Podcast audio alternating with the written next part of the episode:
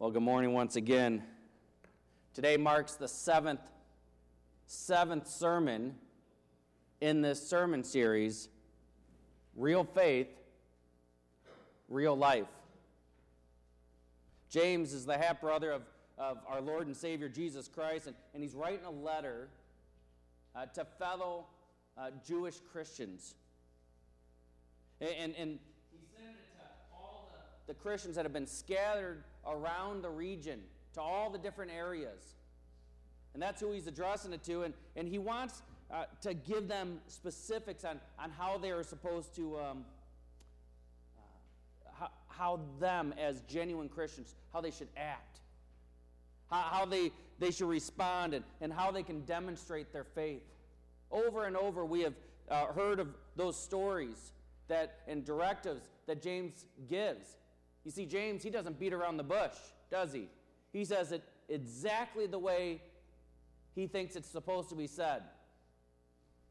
He doesn't uh, uh, color it up anything. He hits us square in the face, square in the gut, to make sure that we're listening to him. Many of the things that James describes actually comes out of the Sermon on the Mount. We've talked about that. There's huge parallels to that. There's also huge parallels to the book of First John. Very, very similar writings in those. Well, today James is going to connect more dots for us. He's going to connect more dots and, and, and hopefully help us to examine our faith at a deeper level. He's going to help us to examine, really, if our faith is dead or if our faith is alive in Jesus Christ. And that's an important, absolutely important thing for us to understand. If our faith is dead or alive. Again, this title sermon series is Real Faith, Real Life. And, and, and like James,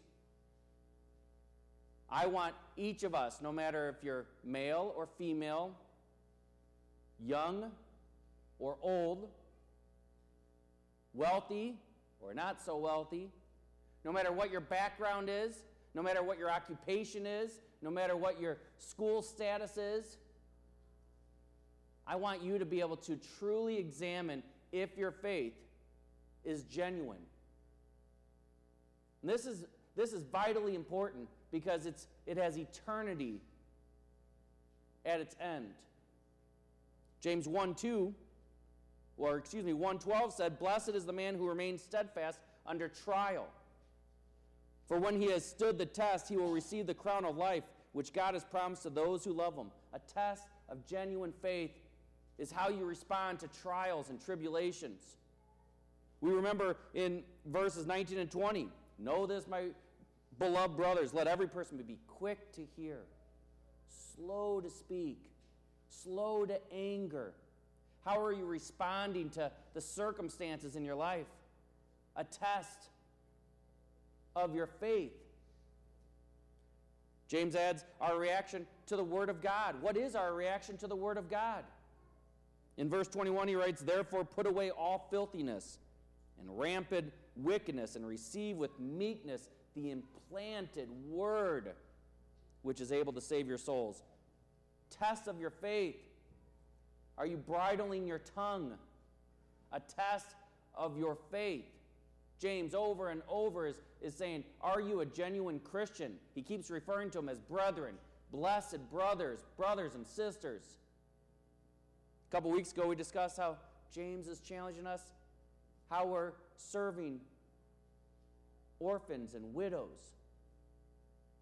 Last week, we talked about our partiality, our favoritism. Are, are we going out of our way for some and ignoring others? Tests of faith, of your genuine belief in Jesus Christ. It's interesting that the Pew Research Center found that 71% of Americans in 2014 proclaimed that they were Christians. That's over 225 million people in the United States alone said that they were Christians. And if I had to guess, I'd say a majority of people right here, sitting right in these very seats, proclaim that you're part of that 225 million people, that you're a Christian. You know, James knew that, that there were large groups forming in these different regions where he was sending this letter. And he knew that in the midst of those groups of people, that there were some unbelievably beautiful, genuine followers of Jesus Christ. There were genuine people that said, Man, I am a sinner, and Jesus Christ went to the cross, and he died, and he covered my sin, and he was raised again. He conquered death. And they're, they're so genuine. But you know, at the same time, James knew that there were some imitators. That there were people who said that they were in love with Jesus Christ, said that they were Christians, but they were fake. They were imitators. And today, James is going to challenge us for anyone who claims that they're a Christian to be a follower of Jesus Christ. He's going to, he's going to challenge us to investigate our faith at a deeper level. So, if you would, would you join me in standing? I'm going to read in James chapter 2. We'll begin with verse 14.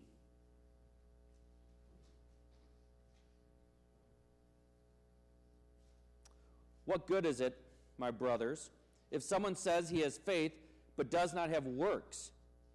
Can that faith save him? If a brother or sister is poorly clothed and lacking in daily food, and one of you says to them, Go in peace and be warmed and filled, without giving them the things needed for their body, what good is that? So also faith by itself, if it does not have works, is dead. But someone will say, You have faith, and I have works. Show me your faith apart from your works, and I will show you my faith by my works. You believe that God is one, you do well. Even the demons believe and shudder. Do you want to be shown, you foolish person, that faith apart from works is useless?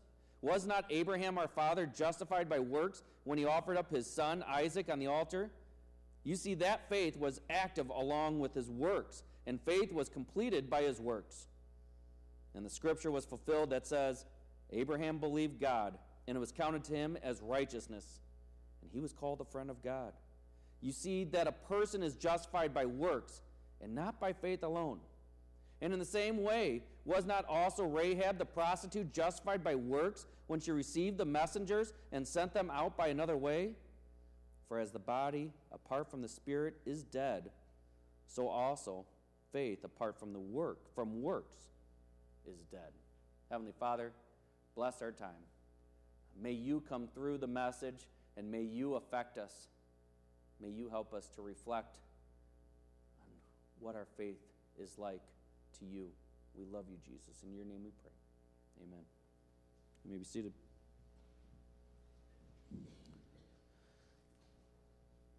Well, the first point that James makes in this portion of Scripture is that we have a need to investigate our faith to see if it is dead faith to see if it is dead faith. Verses 14, 19 that I just read uh, talked all about that. Talked all about, uh, gave a word picture for us to see. And, and again, as I said earlier, James doesn't beat around the bush. He tells it exactly the way it is. You and I, we absolutely need to investigate our faith. And I appreciate the way James goes about it when he says the dead faith is demonstrated when someone is all words and no works. They're all words and no works. Uh, James, again, he highlights the poor and he says, Oh my goodness. You're, you're walking by someone who says they're a Christian and it even says that it's a fellow believer, is lying there, is sitting there, and, and they're without clothes or, or barely any clothes. And, and, and you could tell that they're just hungry and they're starving. They, they need food. And the Christian walks by their brother or sister. It's like, oh, Lord blessing, peace to you. I'll catch you later. And then they just walk on. James does this all the time. He, he, he brings in the poor because there's a prevalence of poor. The poor will always be with us, Jesus said. And so he, James is helping us to understand that, that there are so many times where there's people in need, where there's, there's somebody that could use our hand, that could use our love, and we just ignore them. We, we say, you know what? Someone else is going to deal with that. 1 John 3:18 says, "Little children, let us not love in word or talk, but in deed and in truth." Matthew 5:16 says, "In the same way let your light shine before others so that they may see your good works and give glory to your Father who is in heaven." Serving people, loving people. The philosopher Plato he said, when he talked about a person was all talk and no action, he said, empty vessels make the loudest sound. And maybe you've experienced this from someone before. Someone who says all the time to you, Oh, I love you. I love you. Oh, I love you. I love you. But there's no action. It's just, it's just their way of trying to pacify you, trying to get by, trying, trying to make you happy for the moment. There's no action in that love, it's just words. Sometimes, as parents, we, we, we will tell our kids one thing and we'll do something completely different. How about the person that tells you, maybe it's an aunt or uncle, grandma or grandpa, maybe it's even mom or dad, hey, I'll be at that game, I'll be at that concert. Oh, I'm going to stop at your house. And they just say it over and over. Oh, I'm going to do this with you. Hey, let's go out sometime. Hey, let's do this. And never there's an action. All talk and no words. We all know people like this. And, and they're, they're, they're not the real deal. We can't count on people like that. And, and you know what? Frankly, sometimes those people are just lying. They're truly just lying. They don't want to be with you, or they don't love you, or they don't care about that poor person. And that's James' point. He says if you truly love Jesus Christ, if you truly love Jesus Christ, if you're in love with Jesus Christ, if, if, you're, if you are considering yourself as a sinner and that Jesus was your only way, you, the, the absolute truth, then you live differently. You'd be a, a person of action. You, you'd be the real deal. But if you don't, well, then you can't be counted on. And someday, maybe like in Matthew 7, you'll, you'll call out, Lord, Lord, and Jesus will say, I never knew you. I never knew you. There are many people. There are many people that, that maybe even right here, there's 43 people here today. Of those 43 people, many people here have been baptized. Many people here have been maybe confirmed. Maybe gone through a, a membership class here or somewhere else. Many people have, have maybe sat at a campfire at a, at a Bible camp or a youth group and sat around and, and, and said, I'm com- recommitting my life to Jesus Christ. Maybe even took tapes or CDs and threw them in a fire and said, I'm done with this. I am serving God. And then, as soon as you walk out into the real world, you're right back at wherever you were. It was all words and no action. And that's the danger. That's the danger of, of, of, proclaiming things like that because the danger is, is that you're just doing it for attention. Maybe, maybe you're just emotional. You don't mean it. Maybe, maybe you're just uh, too uh, susceptible to the challenges of this world. Our Lord wants us to show our faith through our actions. 2 Peter 1 5 through 7 says, For this very reason, make every effort to supplement your faith with virtue. And virtue with knowledge, and knowledge with self control, and self control with steadfast, and steadfast with godliness, and godliness with brotherly affection, and brotherly affection with love. Make every effort to supplement your faith with love, with virtue, with steadfastness. And if you aren't seeing these things, if, if in your life you're not seeing these things, you're not seeing the fruits because of your actions, because of your faith, it might be dead. You might not have a genuine faith in Jesus Christ. That's exactly what James is saying here. You may not be a trusting follower of Jesus Christ. There, there are times where, where there is a season, where there is a, a, a, a tough patch, a rough patch, as some might say. But if this is it, it, the ongoing thing in your life, today's your wake up call.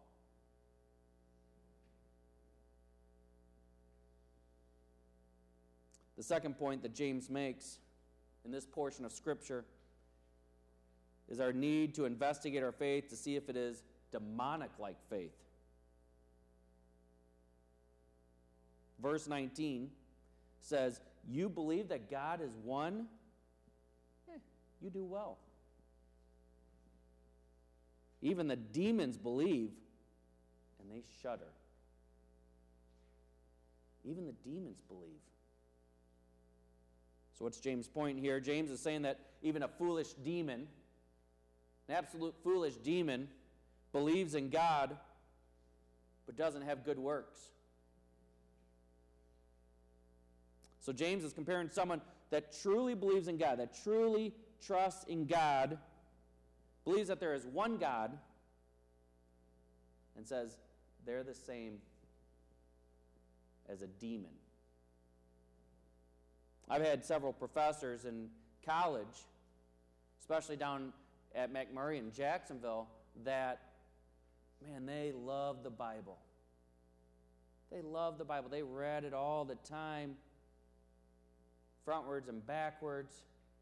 They would quote it. We would study it in class at different times.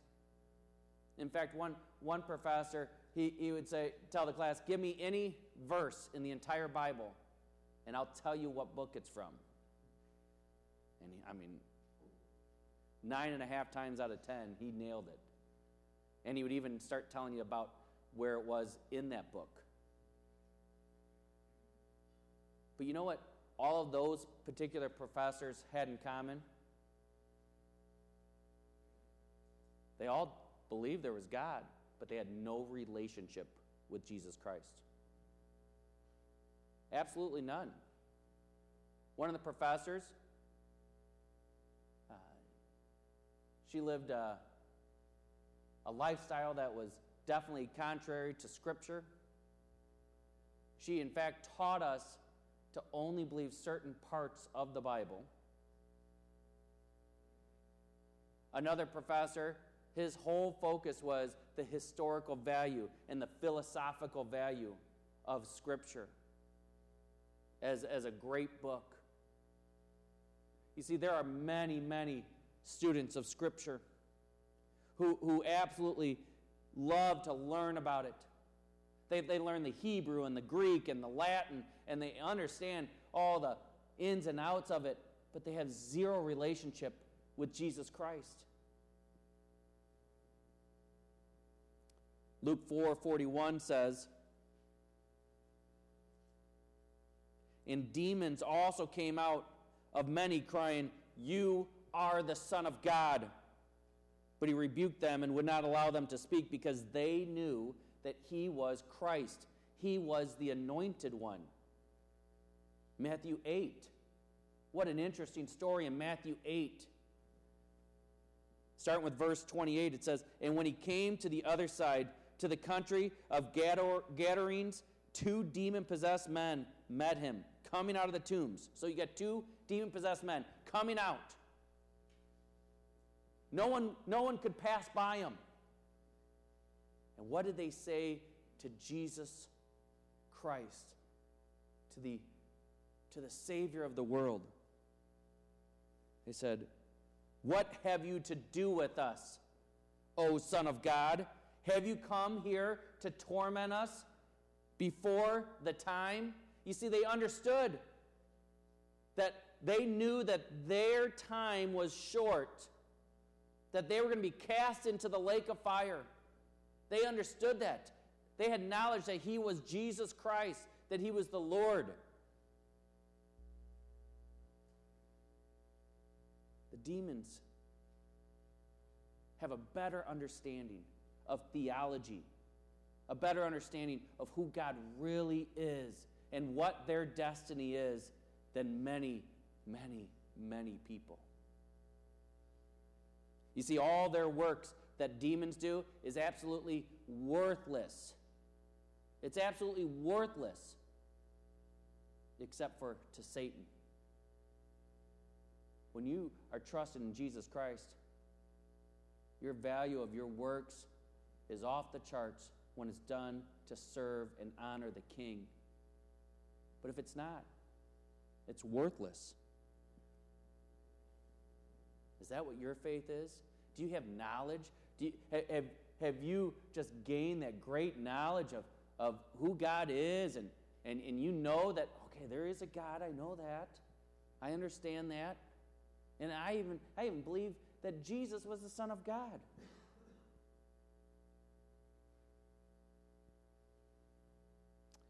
Do you just want to learn more and more for the honor of, of knowing that? Many people actually go get their doctorates in biblical studies and that type of stuff because they just want to be extremely knowledgeable of the book. You see, the demons, it says at the end, they shudder. They shudder. They shudder at the knowledge of what is to come. Because they're like, they're, we're done for. We're done for. They see Jesus and they're scared. They're fearing. And many people in our society now and in generations past, hmm, no big deal. I'm just going to go to work, make my money, pay the bills, enjoy my life. I'm only here for 70 years, 80 years, 90 years, whatever. I'm going to make the best of my time here. You're not even thinking of, of the eternity ahead. We're sh- so short sighted. You, you know, I, I had a contact issue earlier this week. I did today too, but that got resolved. But I had a contact issue earlier this week. And, and, and so I didn't have any contacts on. And I don't know if it was when we got up in the morning, Sherry, or it was before we went to bed. I, I had a text, and I couldn't read the text. I mean, I literally can't read if I don't have my contacts in. I can see things far, I'm farsighted, but, but I can't see stuff close by. So if I didn't have my contacts in, you know, I'm, I'm like an old man. I am getting older and older. You see, when it comes things near, it's all blurry. And that's the same thing it is with our walk with Jesus Christ. If, if we are just having that nearsight, just thinking about our time here on earth, sometimes it gets a little blurry. We're not thinking about all the stuff that we have way deep. We're just like, ah, let's just, ah, let's, let me just bring it a little close. Oh, yeah, there you go. I could see it. And that's all we're caring about. We're just caring about today, serving. Okay, let's just have fun today. I'll, I'll deal with Jesus later on. I'll deal with getting my life right later on. You need to have a focus of, of the future, focus of, of how, what's going to happen in eternity. And the demons, they had that. That's why they were shuddering. They knew what was going to happen, they know what's going to happen. Sometimes we forget.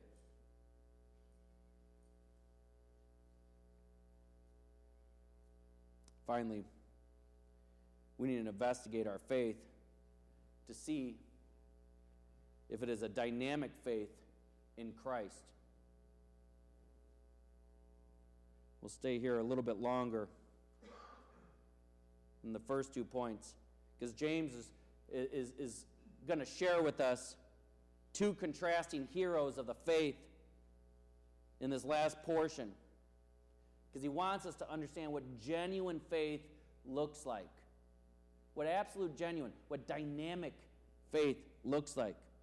So, the first two points were, were demonstrations of what dead faith looks like. These next two examples are what faith looks like when it's absolutely alive. When it's alive. First, we see faith demonstrated when Abraham was willing to sacrifice his son. Verse 20, I'll reread this. Do you want to be shown, you foolish person, that faith apart from works is useless? Was not Abraham, our father, justified by works when he offered up his son Isaac on the altar? You see that faith was active along with his works, and faith was completed by his works. And the scripture was fulfilled that says, Abraham believed God, and it was counted to him as righteousness, and he was called a friend of God. So I don't want to skip by this too quickly, because this is absolutely important for us to understand. Right away, James says that was not Abraham our father justified by works? Justified by works. I, I thought we were justified by the grace of Jesus Christ, by the gift of God. You know, this is one of those verses that when, when you, if you're having an argument with somebody, uh, they'll bring up as, as, a verse that, that is con- contradicting. As a verse that, that is like, see, Bible, the Bible doesn't even make sense. It says one thing in one place and one thing in, a, in the other. Martin Luther had an issue with this, with the book of James, and this is one of the reasons. You see, James says that Abraham was justified by works in this statement, while Paul in Romans 4 says, For if Abraham was justified by works, he has something to boast about, but not before God. So Paul says that Abraham's justification comes by grace alone. He says it over and over by grace alone, by grace alone, by, by faith in God, not by works. So we got to reconcile these two differences, or how do we? Was Abraham's work the cause of his justification? Or was it the grace of God, as Paul teaches? I think the first thing is we have to understand that we don't have to reconcile that. It's already reconciled. We just have to understand what the two are saying. It has been reconciled uh, very easily. So we're going to hold our, our finger in James as you have it in your scripture, but we're going to go all the way back to the book of Isaiah. All the way back to the book of Isaiah. Isaiah 61.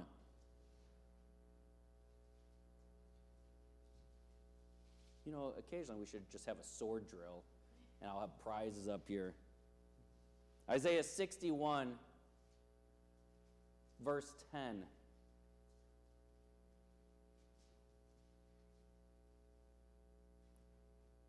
It says this I will greatly rejoice in the Lord. My soul, my soul shall exalt in my God, for he has clothed me with the garments of salvation. He has covered me with the robe of righteousness. As a bridegroom decks himself like a priest with a beautiful headdress, and as a bride adorns herself with her jewels. What has God done? God has covered him with righteousness. Isaiah didn't put on the robe, it was put on by God. It was God's choosing to put it on him, not Isaiah's. By God's grace, not by Isaiah's work. That's the exact same thing for you and for me. If we put our faith in Jesus Christ, understanding that we are sinners, understanding that we need Jesus Christ and we need his sacrifice and his resurrection,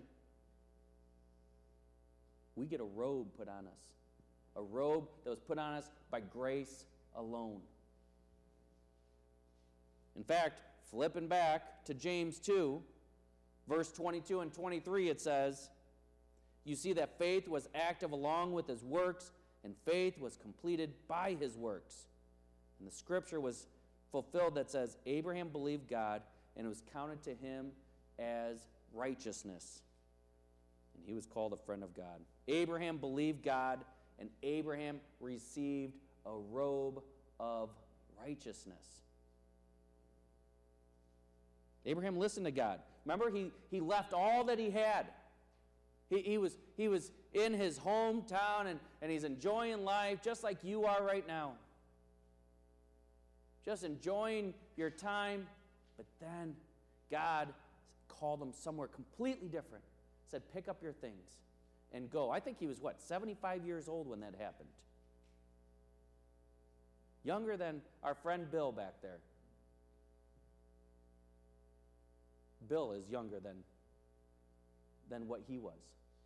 So Bill's got a couple years and he's going to be called and he's going to go to some other land. The question is would he be willing to? Would you be willing to? You see, Abraham left everything, not knowing what was coming up next.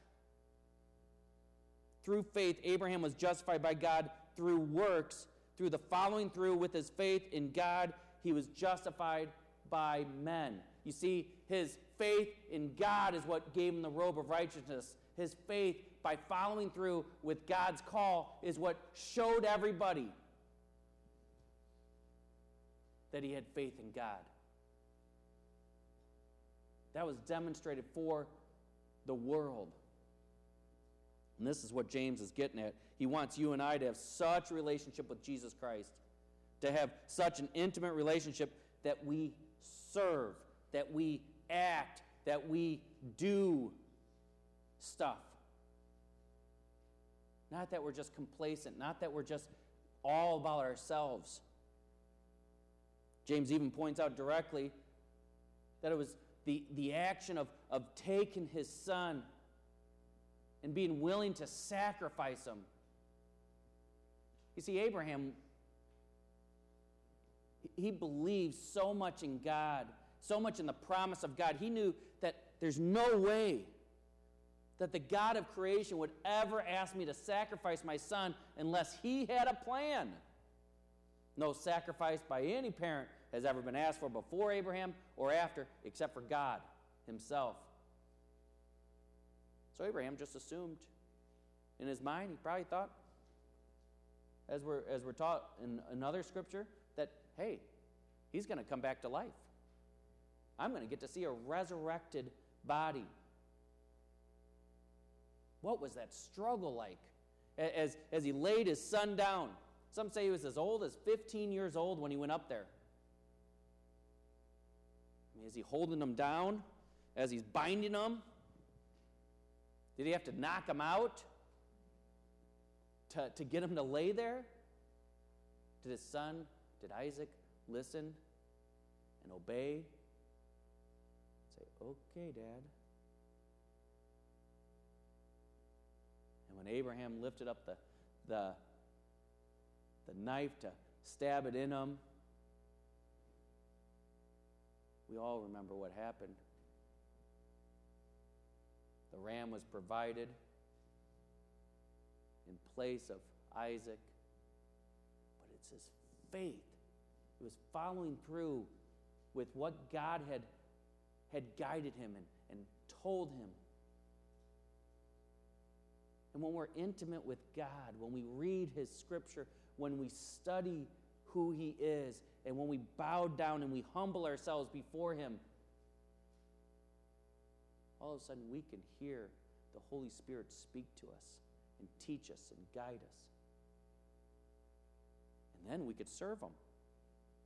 That's what the works He's talking about. That, that's, how, that's how it's being demonstrated.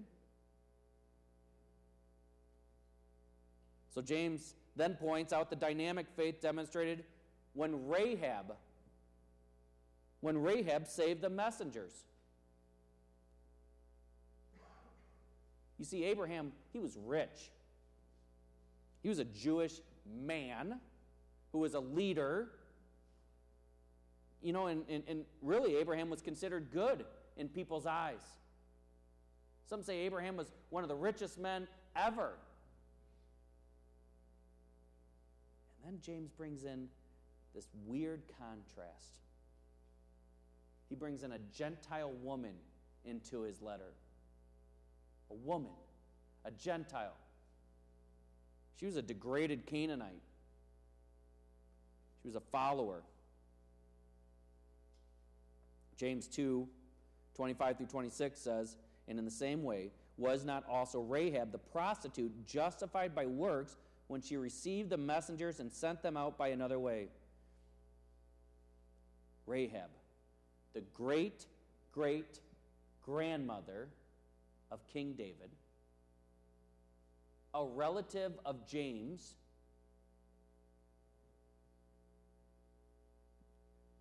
She was clothed in righteousness. Why? How? You see, Rahab was a prostitute, a promiscuous woman, a harlot, as some versions call her. Somehow, you guys remember in the book of Joshua, that the two spies are, are, are looking in, in Jericho and, and they're, they're saying, Oh my goodness, we're going to be caught. And, and, and, they come across, we don't know exactly how, we assume it was the guidance of the Lord. They come across this, this inn that was owned by Rahab. They could have been there for other reasons. We don't know that. They come there and, and, and they, they know they're, they're being sought after. And, and so they go to Rahab, who owns the inn. And they said, Oh, we, we need help. We need help. We're, we're going to be killed. You see, if, if, he's, if they're caught, they're dead because they're spies.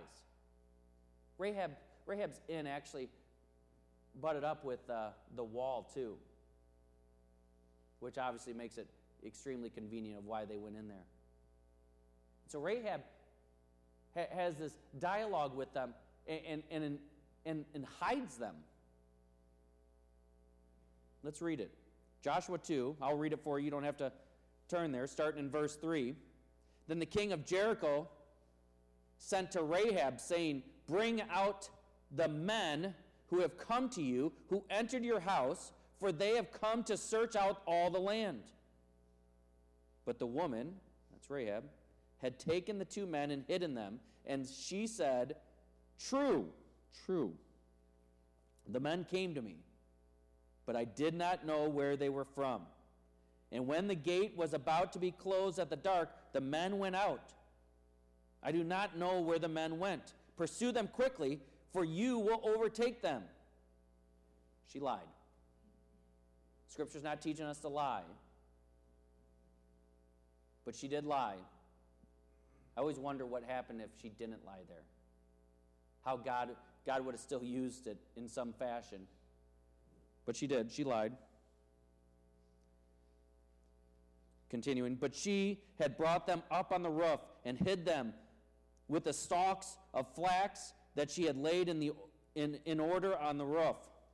So the men pursued after them on the way to the Jordan as far as the fords, and the gate was shut as soon as the pursuers had gone out. So why? Why'd she hide them? And how is this a demonstration of her dynamic faith? We got to go back to it. Verse 8. Here's what it says. Verse 8 of Joshua 2 before the men lay down. So now it's like kind of going back in time. Before the men lay down, she came up to them on the roof and said to them, Listen to this quote. This is a prostitute living in a foreign land, a Canaanite woman.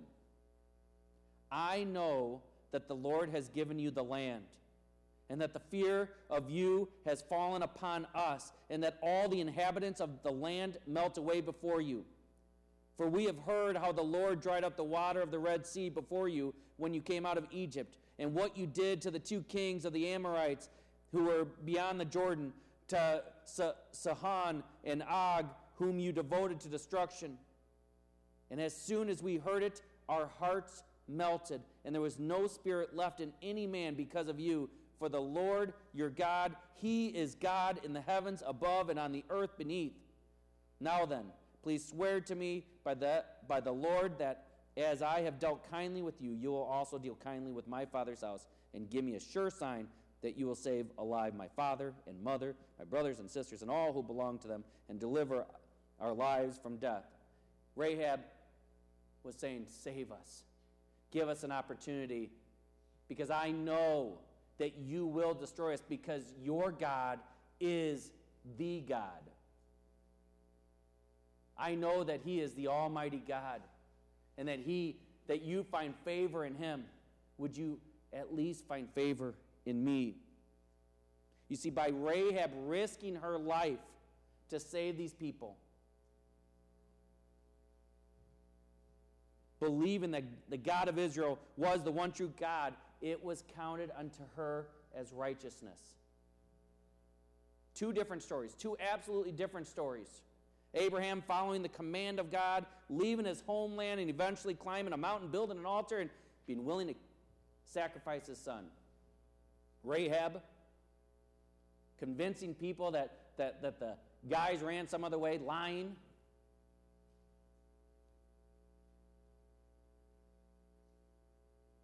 She hid the two spies on the roof and eventually got them out. But if, if both stories, you put them together, what were they both doing? They were giving up everything for God. Everything was being given up because of God. Both were putting their whole heart of hearts they were obeying the God of creation. They're willing to serve at the pleasure of the real king, not their king, not their leaders, but they're willing to do as the King of Kings had asked. And that's our challenge. That's our challenge that, that I have for all of us, me included. We need to test our faith to see if it's dead or if it's alive.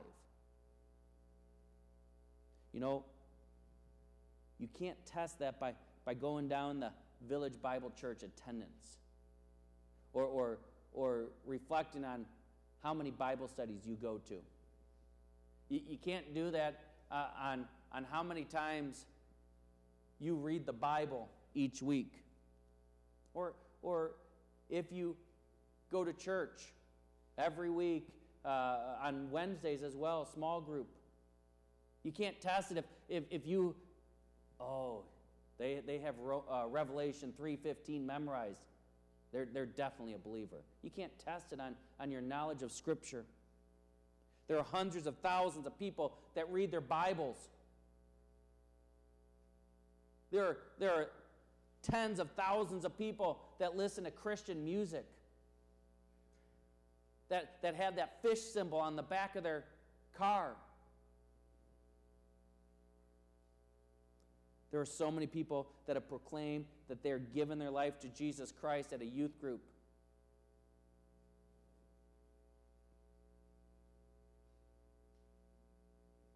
So many people who have professed that I'm going to follow Jesus, and then they got back in the real world, in real life, and it just all fell behind. It's because their faith was dead.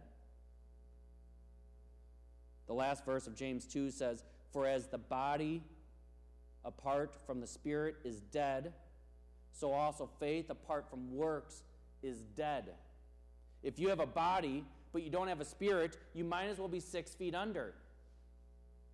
You might as well be six feet under. Because without a spirit, you have zero value. I was going to give you all kinds of details of what happens to a body as it decomposes, but we're getting ready for lunch. He contrasts that, whatever that picture I was going to share with you, is if you have faith with no works, It's just, it's nothing. Faith without actions is dead. Jesus was listening to the deeds of a rich young ruler. You remember that story? He's, he's listening to all the good things that he was doing. And here's what Jesus said He said, You know what? One thing you lack, one thing you still lack. He said, Go and sell everything. Sell everything and, and give it to the poor. Now, that wasn't a command for Jesus to tell every single person to sell everything that they have and always give to the poor, and that's, all, that's how you're supposed to live your life. No.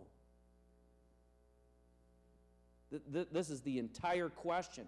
You see, most people have some type of conviction. Probably, probably every single person here has some type of desire or, or, uh, uh or conviction that they want to follow Jesus Christ in some fashion. But when you're faced with an absolute big question, whatever that question is, for this rich young ruler, it was his money. For you, it may be TV, it may be your phone, it may be money, it may be a guy, it may be a girl, maybe your computer. I don't know what it is, but there's something that could be holding you back.